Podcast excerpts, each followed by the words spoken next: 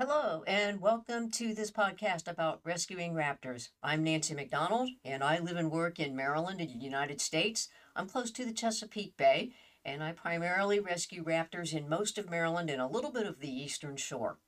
So, what I'm going to be talking about here is because people are always asking me, so what do you do exactly to rescue raptors? Well, this podcast is going to help you understand a little bit better about what I do. So, in future episodes, I'm going to talk about what it's like to rescue raptors the good, the bad, the ugly, so to speak. I'm going to talk to you about the top five causes of uh, raptor illnesses and injuries that gets me sent out in the first place fishing line, getting hit by vehicles, window strikes, rodenticide, and lead poisoning, just to name a few things. Some people have asked me, what kind of equipment do you use to rescue birds of prey? So, in a future episode, I'm going to talk about that. From very simple stuff to some more complicated pieces of equipment that I like to use from time to time. Some people say, Hey, Nancy, how can I get started rescuing birds of prey? You know, how did you get started? What can I do? And I'm going to talk a little bit about what you can do. Then I'm going to talk about uh, transporting injured or ill birds of prey. All right. Uh, their hearing and their sight is, is, is, very keen and very acute, and they're highly stressed animals. So I'm going to talk to you about the best way to uh, safely transport an injured or ill bird of prey. In a future episode, I'm going to talk about eagles and egos. I'm going to leave it just there for right now, just like that. Along the way, I'm going to share with you some of my more memorable raptor rescue stories and the things that I've learned from doing these rescues.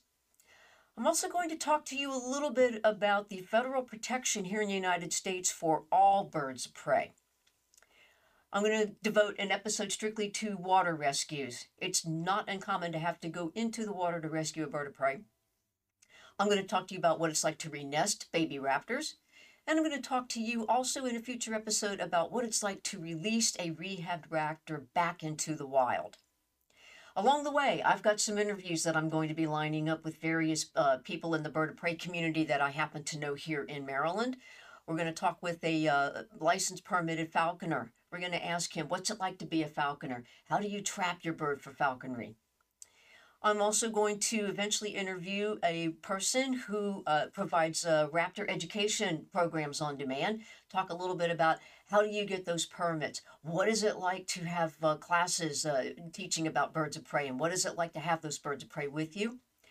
I'm also going to eventually have an interview with a raptor rehabber who is uh, properly permitted at the state and federal level here in Maryland.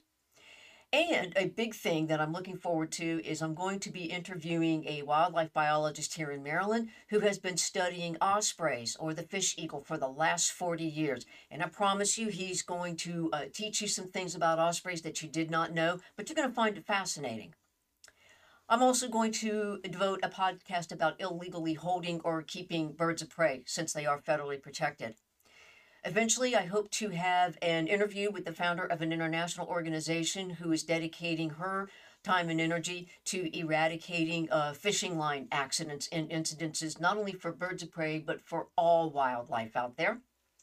And eventually, I hope to talk to someone from the Project OwlNet who does uh, saw-whet owl banding here in Maryland.